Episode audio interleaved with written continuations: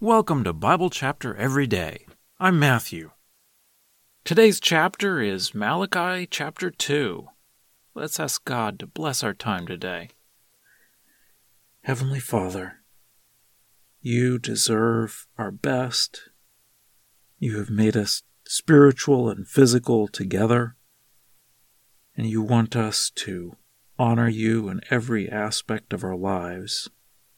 We cannot compartmentalize and just worship you in one area and do what we want in another, but you want all of us. We pray that we would honor you in everything. We pray this through Jesus. Amen. Malachi chapter 2 And so then, O priests, this command is for you.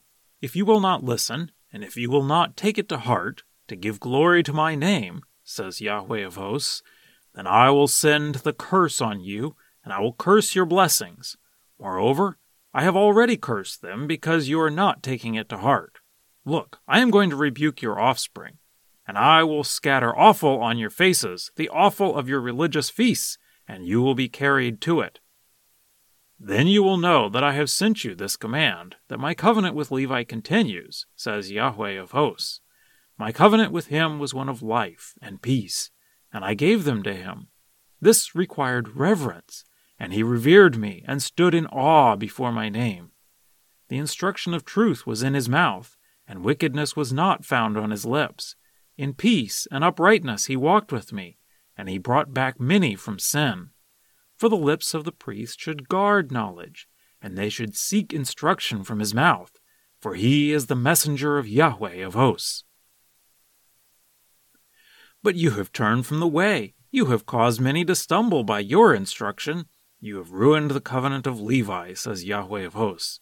And in turn, I have made you despised and humbled before all the people, inasmuch as you are not keeping my way, but you are favoring your own instruction. Do we not all have one Father? Has not one God created us? Why then are we unfaithful to one another, profaning the covenant of our ancestors? Judah has been faithless, and a detestable thing has been done in Israel and in Jerusalem.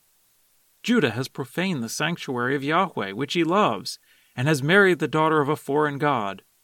May Yahweh cut off from the tents of Jacob the man who does this, the one who is awake and who answers, and the one who brings an offering to Yahweh of hosts.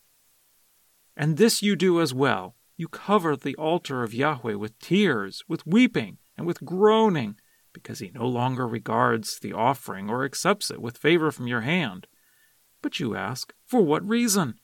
Because Yahweh stands as a witness between you and the wife of your youth, against whom you have been unfaithful, even though she is your marriage partner and your wife by covenant. Did not one God make them? But a remnant of the Spirit is his. And what does the one God desire? An offspring of God you must be attentive to your spirit, and you must not be unfaithful to the wife of your youth. For I hate divorce, says Yahweh, the God of Israel, and he who covers his clothing with violence, says Yahweh of hosts. You must be attentive to your spirit, and you must not be unfaithful. You have wearied Yahweh with your words, but you ask, With what have we wearied him? You have done so when you say, Everyone who does evil is good in the sight of Yahweh, and in them he delights. Or, Where is the God of justice? Well, that's our reading. Let's dig in. This chapter starts off talking to the priests, and the priests were designed by God to teach the people. They didn't just offer sacrifices, they had a purpose to teach the people about God's ways and an understanding of how they should live. So they were a very important people. And so he's very upset with them for not fulfilling their duties.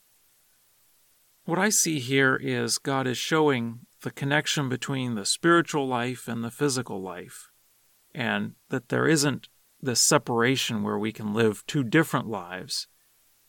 God wants us to be consistent spiritually and physically. So, with the priests, he says, because of their lacking in the spiritual area, he's going to rebuke their offspring. He's going to spread offal on their faces. The offal is the parts of those sacrificed animals that uh, they would get rid of. And so it was uh, the part you wouldn't want to eat. You just want to burn it up or take it outside the camp. It was it was just nasty. And so he's saying God will spread that on their faces, and then they will be carried off um, because now they're going to be like that nastiness. So he's he's tying the spiritual and the physical together. He's going to make them despised, he says. Then in the second half of the chapter, he's talking about marriage. And I think this is similar to the problems that we saw in Ezra and Nehemiah, where they were marrying foreign women. But we see another problem here where they were divorcing their Israelite wives. And so God is very unhappy with this. And he says that he no longer regards the offering. So he's taking the physical, what they're doing, divorcing their wives, and then tying that to the spiritual, that then God no longer regards their offering at his altar. So with the priests, it was one way. Their spiritual was was going to cause them physical problems. Now he's talking about physical choices people are making and how that is going to cause them spiritual problems that God will not regard their offering. He wants us to be consistent. So God says he hates divorce. And this is a problem that had been going on for a long time. It still continued even to Jesus' day. In fact, the religious leaders of his day were trying to come up with ways that they could divorce and make it legal. Jesus said in Mark chapter 10 verse 9, "Therefore what God has joined together, man must not separate." So he he's reiterating God hates divorce. He does not give us a way out. They wanted to wife swap in this time, get rid of their Israelite wife and marry these foreign wives. In the time of Jesus, they wanted to get rid of one wife and marry another, and Jesus would not have that. And now for a deeper dive. We read about the priests, and perhaps we don't connect with that as much. But interestingly, in 1 Peter chapter 2 verse 9, Peter calls us priests.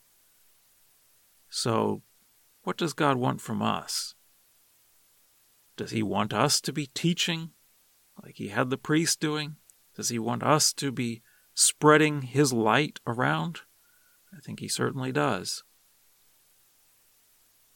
Scripture quotations are from the Lexham English Bible, copyright 2012 Logos Bible Software. Lexham is a registered trademark of Logos Bible Software.